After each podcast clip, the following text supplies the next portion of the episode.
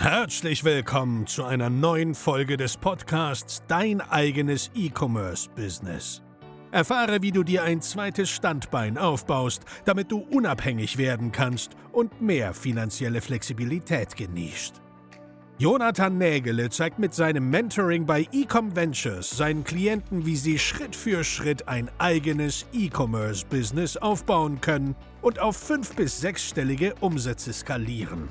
So, willkommen zurück zum Podcast Dein eigenes E-Commerce-Business. Mein Name ist wie immer Jonathan Nägele und heute möchten wir mal über Konkurrenz sprechen. Ein Thema, was wir jetzt schon öfters mal äh, behandelt hatten, gemeinsam in verschiedenen Kontexten mal betrachtet. Ne, du erinnerst dich, Konkurrenz ist was Gutes, ne, weil Konkurrenz bedeutet, dass ja in einem Markt Geld verdient wird. Ja, das war so der eine Mindset-Part, den ich dir gezeigt habe zum Thema Konkurrenz. Und der andere Mindset-Part zum Thema Konkurrenz wird heute das Thema Amazon sein. Ja, also inwieweit ist Amazon für uns wirklich tatsächlich ein Konkurrent? Ne, ist das wirklich ein tatsächliches Problem, was wir haben? Weil ganz oft, was ich sehe, wenn ich mit angehenden E-Commerce-Unternehmern spreche, ist manchmal gar nicht die Strategie oder die Taktik, die sie einsetzen. Klar, das ist bei vielen auch noch so, ne, dass sie einfach nicht wissen, wie es funktioniert, wie man es genau richtig macht oder einfach komplett auf dem falschen Dampfer von der Strategie sind. Aber ich sag mal, zu jedem der Strategie-Parts gehört zum gleichen Maßen auch ein Mindset-Part. Ne, das Wort wird heutzutage so ein bisschen inflationär für alles Mögliche, was sich so im Thema Persönlichkeitsentwicklung ähm, dreht, äh, äh, gebraucht, ne, dass man jemand sagt, ja, dein Mindset, das, das stimmt noch nicht oder so. Okay, das mag vielleicht die eine Sache sein, aber wie zu allem gehört wirklich ein Denkprozess dazu, weil wir Menschen, wir sind halt Menschen mit Gefühlen, Emotionen, na, das haben wir einfach so an uns und das können wir nicht ablegen. Ne? Das heißt, zu jeder Sache, die man umsetzt, zu jeder zwischenmenschlichen Begegnung, zu alles, was wir im Leben so haben, ne, gehören ja Gefühle, Emotionen dazu. Und für mich ist Mindset dann auch so ein ja, so eine gewisse Umschreibung für Gefühle, Emotionen, das einfach mal richtig zu handeln. Was passiert denn in mir drin? Weil teilweise kann die Einstellung wie man an eine Sache herangeht, das Ergebnis schon unterbewusst beeinflussen. Das ist ganz oft der Fall so. Ähm, wenn wir ein bisschen abstrakter denken an dieser Stelle, wenn du überlegst, wenn Leute zum Beispiel hergehen und sagen, hey, ich bin nicht gut in Mathe, ne, und das dann so, ich sag mal, in Anführungszeichen manifestieren für sich, ne, und sagen, hey, ich bin nicht gut, ich schaffe das einfach nicht, dann ist das Ergebnis viel schlechter, als wenn man sich sehr motiviert und sagt, hey, guck mal, ich krieg das jetzt hin, ich werde da jetzt ein bisschen mich ransetzen und das Ganze lernen. Ne? Und so ist man irgendwann so im Teufelskreis, weil man ja denkt, man ist schlecht, dann ist man auch tatsächlich schlecht und dann fühlt man sich in dem bestätigt, ne, dass man ja tatsächlich schlecht ist, weil man war ja schlecht. Ne? Und dann ist man in so einem Teufelskreis gelandet, wo man sagt, ja gut, jetzt war ich ja schlecht, ne? ich muss ja schlecht sein. Ne? Und dann wird man noch schlechter. Und so ist man irgendwann im Teufelskreis gelandet, ne? wo man halt so seine eigenen Gedanken irgendwann manifestiert. Und deswegen ist es auch wichtig, ein bisschen Kontrolle über die eigenen Gedanken zu behalten. Und auch selbst ein bisschen zu wissen, hey, zu jedem dieser Strategie, die ich umsetze, gehört auch immer ein festes Denken dazu. Ne? Weil, wie will denn jemand, der jetzt zum Beispiel Marathon läuft, stell mal vor, der würde am Anfang äh, dastehen, na, so richtig äh, energielos, ne, würde er so stehen äh, vor, vor der Startlinie und was, oh nee, das schaffe ich eh nicht. Naja, und weißt du, schon so richtig mit so, mit so einem langen Gesicht, so richtig unmotiviert, ne, würde da stehen, oh nee, ein Marathon, das schaffe ich nicht. Also ich glaube, nach einem Kilometer mache ich heute schlapp. Das wird nichts. Ne, und der geht schon so richtig demotiviert rein. Ja, das kennst du ja auch. Und wenn man so richtig demotiviert in eine Sache reingeht, dann ist es ja meistens so, dass sie auch nicht wirklich richtig funktioniert. Und deswegen, ne, das war jetzt relativ lang ausgeholt, um dir einfach mal darzubringen, ist es ganz, ganz wichtig, darüber nachzudenken, wie gehe ich überhaupt in eine Sache auch mental ran. Ne? Und ich habe eben beobachtet bei ganz, ganz vielen E-Commerce-Unternehmern, dass, oder angehenden E-Commerce-Unternehmern, dass es meistens einfach nur das Mindset ist, was einfach nicht stimmt. Ne? Dass sie einfach schon mit einer falschen Erwartung oder vor allem falschen Glaubenssätzen rangehen, dass sie einen eigenen Glaubenssatz entwickelt haben zu einem Thema, das ihre Überzeugung ist obwohl sie, und das klingt jetzt hart, vom Thema überhaupt gar keine Ahnung haben. Ne? Die sagen also, ja, Amazon, die Konkurrenz ist doch viel zu groß, ne? deswegen, oder beste Ausrede, ja, Corona, ne? wegen Corona kann ich keinen Online-Shop starten, obwohl ja genau das Gegenteil ist. Ne? Und das sind so Glaubenssätze, die sich mit der Zeit da geformt haben, die überhaupt gar nicht der Realität entsprechen. Weil du musst überlegen, basiert dieser Glaubenssatz tatsächlich auf einem Fakt, den ich nachprüfbar weiß? Ne? Also, dass ich weiß, dass Amazon jetzt irgendwie mir Kunden wegnimmt oder für mich irgendwie Konkurrenz darstellt? Oder ist das einfach nur eine Sache, die ich denke? Und du wirst feststellen, du wirst überrascht sein, wenn du dir einfach mal einen Blog nimmst. Ne? Kannst du gerne mal machen. Nimm dir ruhig jetzt mal einen Blog oder nachdem du hier den Podcast angehört hast, nimm dir mal einen Blog und schreib mal alles das auf, was du an ja, Mindset oder Glaubenssätzen zum Thema E-Commerce hast. Ne? Was für Glaubenssätze? Zum Beispiel Amazon ist eine Konkurrenz für mich. Oder irgendwelche anderen Glaubenssätze, die sie aus ihren Überzeugungen selbst gebildet ist. Ich weiß, das ist jetzt ein relativ metaartiges Konzept, aber wenn du das verstanden hast, dann ist es sehr, sehr stark um dich selbst auch ein bisschen ja nachzuprüfen, so was denke ich überhaupt, was glaube ich überhaupt, ne? weil das solltest du ab und zu mal tun, um dich auch mal selbst zu hinterfragen. Weil wenn du dich selbst hinterfragst, dann kannst du auch mal den Markt hinterfragen und so natürlich auf super tolle Ideen kommen. Ne? Also du musst mal lernen, dich selbst ein bisschen zu hinterfragen und die Dinge, die du denkst. Und deswegen mach das gerne mal, dass du das einfach mal notierst für dich. Was denke ich denn? Und dann kannst du mal überlegen, wie viele der Sachen, die du denkst, sind tatsächlich auf nachprüfbare Fakten oder Belege gestützt. Also was sind Sachen, die tatsächlich so sind oder sind nur Sachen, die ich einfach glaube.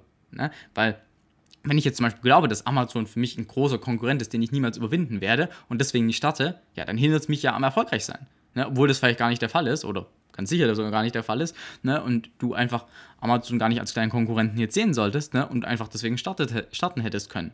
Ja, also quasi innere Glaubenssätze, die dich davon abhalten, einerseits erfolgreich zu werden, das war mein Stift, oder andererseits ähm, dich davon abhalten, überhaupt mal in die Gänge zu kommen, einfach mal loszulegen. Ja, und deswegen, das ist ganz, ganz wichtig, dass du das einfach mal für dich hinterfragst. Und das möchte ich jetzt mal beispielshaft im Thema Amazon machen, weil das höre ich oft ganz von Leuten, dass sie sagen, hey, guck mal, Amazon ist eine Konkurrenz für mich und das Produkt gibt es doch schon günstiger bei Amazon.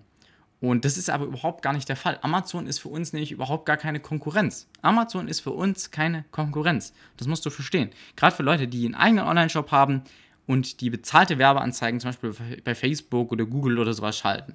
Weil du musst überlegen, Amazon und zum Beispiel Facebook Werbeanzeigen beruhen auf zwei fundamental unterschiedlichen Prinzipien. Was meine ich damit? Amazon beruht auf dem Prinzip, dass du irgendwas kaufen möchtest, du hast ein Kaufinteresse und gehst dann auf Amazon drauf und kaufst es einfach. Ne? Zum Beispiel willst du eine Knoblauchpresse kaufen, gibst du bei Amazon Knoblauchpresse ein und schaust dir dann die verschiedenen Ergebnisse an. Ne, hatten wir hier neulich schon. Ähm, und suchst dann irgendeins raus. So, versus äh, Facebook funktioniert nach dem Prinzip, du bist gerade sowieso am Scrollen durch Facebook, weil der langweilig ist in der Mittagspause, abends, morgens, wann auch immer, ne? Kennst ja selbst, wenn du immer mal so ein bisschen am Doom-Scrolling bist, ne? So einfach ein bisschen endlos rumscrollen bist und dich einfach so ein bisschen berieseln lässt.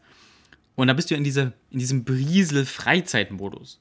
Ja, du, bei, Amazon bist du in einem Kaufmodus, weil bei Amazon kostet alles Geld. Du weißt, dass du jetzt gleich Geld bezahlst. Wenn bei Facebook, ne, ist mal kostenlos, gehst du drauf, lässt dich einfach so ein bisschen berieseln von Nachrichten, Inhalten, Medien, Fotos, Nachrichten, also Nachrichten jetzt nicht äh, äh, Tagesnachrichten, sondern wirklich Nachrichten von Freunden. Ne? Also einerseits Tagesnachrichten, andererseits auch Nachrichten von Freunden, Bekannten, Verwandten, wem auch immer. Ne? Also dieses ganze Social Media im weitesten Sinne. Und dafür gehst du auf Facebook. Aber du gehst nicht auf Facebook, um irgendwas zu kaufen. Und dementsprechend ist die Haltung dort schon eine ganz andere. Weil bei Facebook bietest du den Leuten was an, was sie vorher gar nicht wussten, dass sie es überhaupt kaufen wollen. Ja, weil wenn ich Facebook aufmache, weiß ich ja gar nicht, dass ich jetzt gleich auf eine Werbeanzeige mit dem und dem Produkt stoße. Versus bei Amazon, da gehe ich drauf und ich weiß schon, ich will eine Knoblauchpresse kaufen. Ja, die wenigsten Leute gehen ja her und shoppen, sage ich mal, bei Amazon. Klar, das macht man vielleicht zum Beispiel bei Kleidern, wo man sagt, hey, ich will jetzt die konkrete Marke und suche dann jetzt ein bisschen rum was man da jetzt genau haben möchte, welches T-Shirt oder was auch immer. Ja, das ist klar. So, so, eine Art von Shopping mag es vielleicht geben, aber ansonsten sind es zwei unterschiedliche Prinzipien, die bei den Systemen herrschen. Ja, das Amazon ist das immer, was ich als Bedarfsprodukt ja, beschreiben würde. Also eine Sache, die ich kaufe, wenn ich sie brauche. Ne, die kaufe ich nicht einfach nur, weil sie jetzt schön ist, sondern weil ich sie brauche. Eine Knoblauchpresse, die kauft keiner, der nicht wirklich Knoblauch auch mal irgendwo in sein Essen reinmacht und der tatsächlich auch ja, sein Knoblauch irgendwie pressen möchte. Ja? Also ähm, ist das halt ein komplett unterschiedliches Ding. Erst bei Facebook kann ich keine Knoblauchpresse anbieten, weil er sich fragt, hä, was will ich denn mit einer Knoblauchpresse? Vielleicht habe ich ja erstens schon eine, zweitens, vielleicht bin ich überhaupt gar kein Knoblauchesser. Ne? Und dann wäre es natürlich nicht sinnvoll, jemandem sowas anzubieten. Und deswegen funktionieren bei äh, Facebook, zum Beispiel mit Facebook-Marketing, ja immer diese Produkte am besten, die ein gewisses Problem lösen, ne? die einen Wow-Faktor haben, die einen gewissen problemlösenden Faktor haben. Ne? Und wenn du sowas verkaufst, bist du bei Facebook viel erfolgreicher, äh, als du es jetzt bei Amazon bist. Ne? Und umgedreht natürlich auch. Von den Produkten, die du bei Amazon gut laufen, die funktionieren bei Facebook gar nicht gut. Ne? Wie zum Beispiel diese Knoblauchpresse, die ist von den Leuten, die wirklich eine Knoblauchpresse brauchen, ne? verkauft die sich sehr, sehr gut. Ne? Weil Leute, die geben eine Knoblauchpresse, die wollen das. Und bei denen ist im Moment ja, ein Bedarf da, den sie dann einfach direkt decken. So, das ist die eine Geschichte. Aber ne, bei Amazon haben wir das Ganze, bei Facebook, sorry, haben wir das Ganze eben nicht. Ne? Weil bei Facebook, da würde ich einfach sowas nicht kaufen, weil ich bin in diesem Freizeitmodus, ich bin in diesem Berieselmodus und das ist einfach ein komplett, ein ganz, ganz großer Unterschied, ne, den du einfach mit der Zeit verstehen solltest zwischen den zwei Systemen. Und deswegen, meine Überleitung ist, Amazon für dich auch gar keine Konkurrenz, weil wenn du zum Beispiel auf Facebook verkaufst, ja, und du hast da deine ja, Bauprodukte, deine Problemlöserprodukte einerseits. dann äh, funktionieren die ganz anders als die Produkte, die es bei Amazon gibt, ne, die man kauft, wenn er sie wirklich braucht. Ja? Und die wenigsten Leute, wenn sie das auf Facebook sehen, gehen dann zu Amazon und sagen, ja, da gibt es das aber günstiger. Weil das passiert eben nicht, ne? weil sie haben dieses Produkt vorher noch gar nie gesehen. So Wow-Produkte, Problemlöser-Produkte, das sollten im besten Fall Produkte sein, die man vorher gar nicht gesehen hat. Und die allerwenigsten Leute machen da vorher einen Preisvergleich. Bei Amazon kann das schon eher der Fall sein. Und bei Amazon gehe ich drauf, Knoblauchpresse und schaue dann, hey, welche kriege ich am schnellsten geliefert? Wo ist das Preis-Leistungs-Verhältnis am besten? solche Faktoren, solche Kriterien, die man dann vielleicht ranzieht. Ne? Kennst du ja selber, wenn du irgendwas kaufen möchtest. Ne? Weil du auch mehr die Chance zu einem Vergleich hast. Aber die hast du bei Facebook ja nicht. Weil du siehst diese eine Werbeanzeige, das Produkt überzeugt dich und du klickst drauf und kaufst es direkt. Und das hast du bei Amazon eben überhaupt nicht. Ne? Da sind die Leute im Vergleichsmodus und deswegen hast du diesen Konkurrenzgedanken hier eher bei Amazon, ne, dass du darauf achten musst, wie steht der Preis von meiner Konkurrenz, wenn du zum Beispiel keine vernünftige Marke hast. Na, wie kann ich mich jetzt zum Beispiel abheben von meiner Konkurrenz? Das sind alles Sachen, die auf Amazon ja viel relevanter sind, weil du eine tatsächlich messbare Konkurrenz hast, die drüber und über dir, über deinen Angeboten ist ne, und genau dasselbe Produkt verkauft wie du letztendlich. Ja?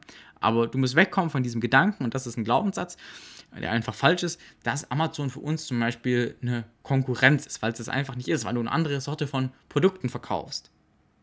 Und das wollte ich dir einfach mal auf den Weg mitgeben. Ne?